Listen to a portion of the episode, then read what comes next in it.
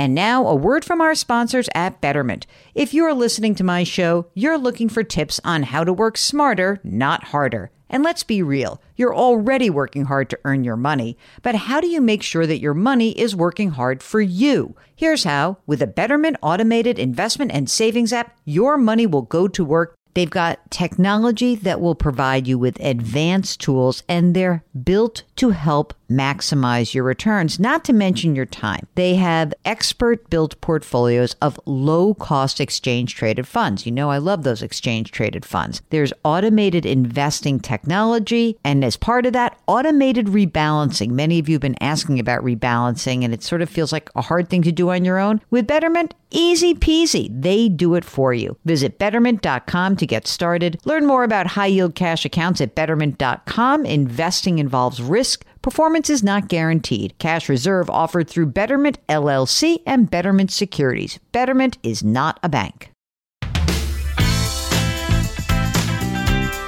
Welcome to the Jill on Money podcast. It is Wednesday, December 9th. Do you know why December 9th is a very important day? I'll tell you why. Because that is the day that, for the first time ever, the Peanuts Christmas special aired. How about that? That's a good piece of little, like, granular piece of trivia for you. It's also my birthday. So send me your birthday wishes. And it's kind of a weird birthday. I don't know what I'm doing. Probably nothing, but which is probably what we did yesterday and the day before and the day before that. if, if you have a financial question, all you have to do is send us an email. Ask Jill at jillonmoney.com. Ask Jill at jillonmoney.com. That is what Susan did. And now we are going into one of our favorite categories of conversations. Susan wants to know about mortgage versus paying cash. Okay. So she writes On the podcast, there was a woman who wanted to sell two homes worth 350 grand and buy land and build a house for 700 grand. She asked about getting a mortgage or paying for cash. You recommended getting a mortgage since rates are low. Okay, good. I still like that advice. Susan plans to downsize in about four years, and she was planning to use the equity, about $350,000, to pay cash for another home. Since my move is several years away, can you explain more about how to decide between having a mortgage or paying cash? What interest rate is the tipping point? I'll be semi retired and my monthly income will be limited, so not having a mortgage will help my cash flow. I'll be 57, so I won't be able to access my traditional IRA. I do have a Roth and a non qualified brokerage account. 57? Well, I mean, it has to do with how much liquidity you have. Okay. Let's just hope you don't have to touch any of the money, either the traditional or the Roth. It depends how much money's in that non qualified brokerage account. Are you going to be able to float your needs through this period between retirement and, say, Social Security slash Medicare? Are you able to do this whole thing because you'll have a pension? Will you have healthcare set up? You are, are you a teacher potentially? It's not an interest rate thing as much as a rest of your life thing. And if you tell us more about what's happening in the rest of your life, Susan, I think we could better guide you. Okay? All right, next. James is writing about pensions. He writes Hi, Jill. Thanks so much for the daily podcast. I look forward to listening to it each day. I'm a few years away from retirement. I'd like to get your thoughts on how to handle my company pension option. The company froze the pension several years ago when they increased the 401k matching, and I've been taking advantage of that. The pension does not have a lump sum payout option and it does not adjust for inflation. Since there's no COLA, I'm thinking it might make the most sense to take the 10 year period certain option to go towards our early living expenses. And that will allow us to delay taking Social Security and allow our other investments to grow. So, if everyone just, if you're not familiar with that, a 10 year period payout option means that all the money, that lump sum in that pension or in an annuity, gets paid out over 10 years, regardless of whether James is alive or his survivor is alive, meaning spousal survivor, not anyone else. Okay. So James goes on. He says, When I retire at age 62, the pension options I'm looking at are as follows 10 year period certain option, 45 grand annually, or joint survivor option, 18.5 grand annually, no COLA on either. Few other details. Social Security at age 67 will be $38,000 annually. My wife is two years younger than I am. If I delay to 70, it'll be 47,000. Overall portfolio at age 62 will be 2.8 million bucks. Hmm, that's good. Want to spend about 165 grand annually. Current plan, pull from the tax deferred to maximize the 12% bracket each year, then pull the remainder from tax free. I realize the brackets may change in the future, so this could change. I think that this makes sense. What you didn't mention whether your health was good or not, but I'm going to hope that at 62 it is good. Um, so just to clarify, this is how I read your options. That the 45 grand a year would be for 10 years, right? You only get it for 10 years, whether you're alive or whether you predeceased your wife. That you had 10 years, 45 grand a year, 10 years, that's it done. The joint survivor option would be you would have $18,500 a year for your entire life and it would continue if you predecease your wife for her entire life. So that's why the number is so much lower because that would be, you know, getting that income for all those years. I think I like the idea of the 10 year period certain. I think that makes more sense. And in terms of the 165 grand a year, which you could get, I mean, I just think that's a little bit high because if your social security is 38 grand, and looking at you know your withdrawal rate i don't know it, it's it could be a tiny bit high. We'll see how your portfolio does and how much it grows to over the 10 years. It's right there. It's pretty close. So i like the idea of the whole game plan. I think it's good and i think the 10 year period certain makes sense. All right this one is from anonymous who writes hello jill and mark. I enjoy your show and have been listening for the past few years I would like to consolidate some accounts and optimize things. I know we have room for improvement. I am 43, my husband is 46 and has moved jobs a few times, and he's now in a place and position that really works. Oh, that's great. Okay, his current employer uses T. Rowe Price. He's got a 403B and a 457 plan, and they're both maxed out. Fantastic. Currently valued at $148,000. Next, he's got an old 403b um, with 126,000 and an old 457, 95,000 at Lincoln Financial. I think he should do a direct rollover into the T. Rowe Price accounts.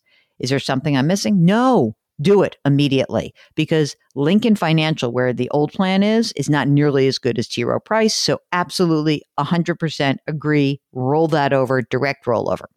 Okay, he also has a 401k with Schwab, and it's valued at about a half a million dollars. It's doing well, it's well managed. We don't think we should move this, should we? Yeah, there's no reason necessarily to do it, so keep it where it is. Okay, she opened a Roth 17 years ago, um, held at a private company. The value to me is non existent, meaning I pay them a fee and get documents, but I could pay fewer fees and still get documents. Should I move this to T Rowe or someplace else? Or Schwab? How do I transfer?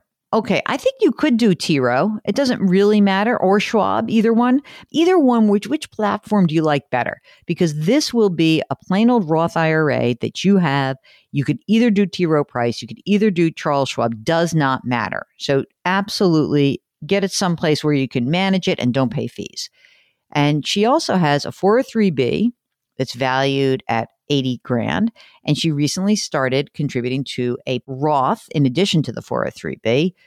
They've got a whole bunch of other stuff eight months of emergency reserve, um, no 529s for the kids. We would like to be out of debt. Combined earned annual income of 370 grand.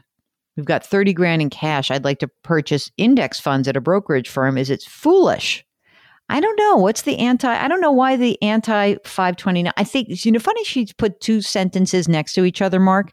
She writes, We don't have 529s for our children. We would like to be out of debt. So I'm wondering if what she's really saying is she's got 30 grand in debt and wants to know should she pay off a home equity line of credit, uh, a home equity loan, which is at 4%, or put money in the 529s she also says that the primary mortgage will be paid off by 2028. Well, here's how I would say that about this. You've got 30 grand in cash. If you're going to invest it, if that's the choice is I want to invest it, then I would invest it in a 529 plan for the kids. They're 13 and 10. It's the only way that you get to invest tax free. Okay. So that's what I would do with that. You got a, you know, you got a 370 grand in income. You're not getting financial aid. So skip that. So I think if I were going to do anything, I would probably say put 15 grand each into your 529 accounts that you have not yet opened, but you will. Okay. Next. If you were thinking, should I invest it versus pay off my equity loan? I get it.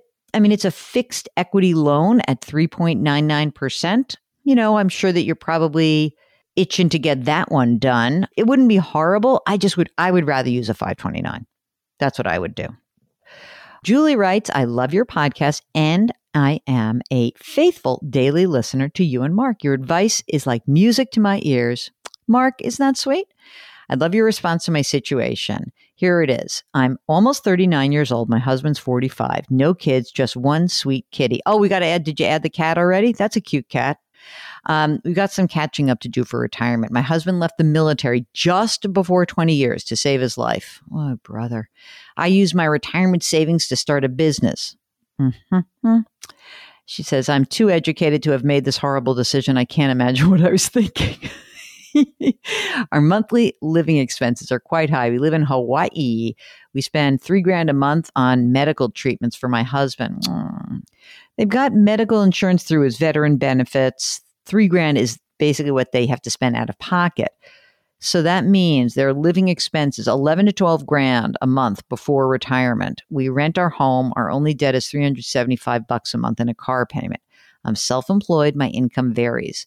I've averaged about $130,000 in net income over the last few years. It's down to 90. I had to cut way back to take care of my husband. He brings in $3,100 a month in veterans disability, $2,500 in SSDI. So those that's 67 grand a year is tax free.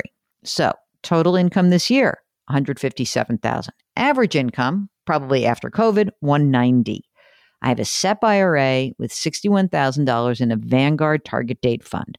I invest $18,000 a year into that SEP IRA and we have 70 grand in an emergency fund. So here's my question. How do we get on track to retire and what investments make the most sense?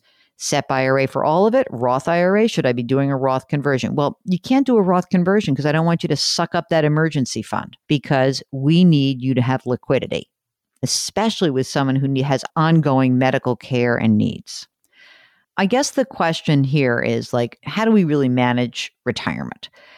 I think you're doing the best that you can do. I think that you really should be trying to use that SEP IRA as much as possible and make that your focus. And you do the best you can because right now, in looking at your retirement, yes, you'll have Social Security, you'll have the Veterans Disability, and you'll have his social security. Okay.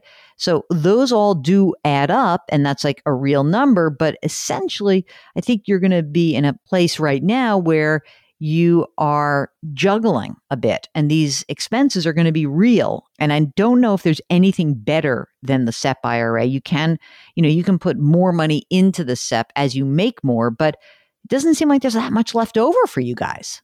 I'm not sure there's more you should be doing. Mark, am I missing something? Yeah, that's a great point. I, I think that you, it's true. If you maxed out your SEP IRA, and just to remind everyone, a SEP IRA is for folks who are usually self employed, and you, the limit is uh, 25% of your income up to uh, let's see for 2021 it'll be a max of 290,000 so she can only put 25% of her income into that. So if she looks at, you know, let's just say in a given year, let's say she was able to get 150 grand in income, she'd be able to pop her contribution level up to 25% of that, which would be great. But if for some reason you have wildly fantastic year, you can max out your SEP and you could also do a Roth IRA. I'm so sorry that your husband is needing all of this care.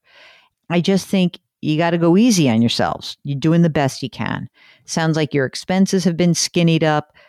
And you really need to take care of him and take care of yourselves and do the best you can. And you, I think you are. You know, I should mention because in this note, she writes that he is disabled and bedridden as a result of his service. So there's a lot here, gang, and the money is the least of it. So I think you're doing a great job. We are very grateful for you writing into us. And frankly, I don't know what it must be like for you, but I hope you're doing some things to, as the caretaker, to make yourself feel better. And if we can just take a tiny bit of your uh, anxiety and worry about the future off of your shoulders, just know you're doing what you should be doing. Okay. Oh, Mark, see that? Doesn't that seem, make put everything in perspective? Yeah, so true. It is very hard to complain, and we don't complain when we read that. So that said, oh brother, um, be thankful for what you have, gang, because you never know. Life is mercurial.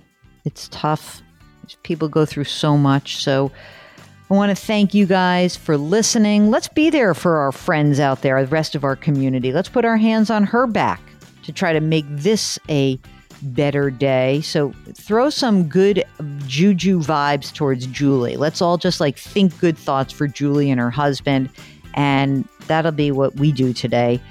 Remember to wash your hands, to wear your masks, to maintain your physical distancing. And hey, Julie, I hope you feel that the whole Jill on Money community, we're putting our hands collectively on your back. So thank you so much for listening. We'll talk to you tomorrow.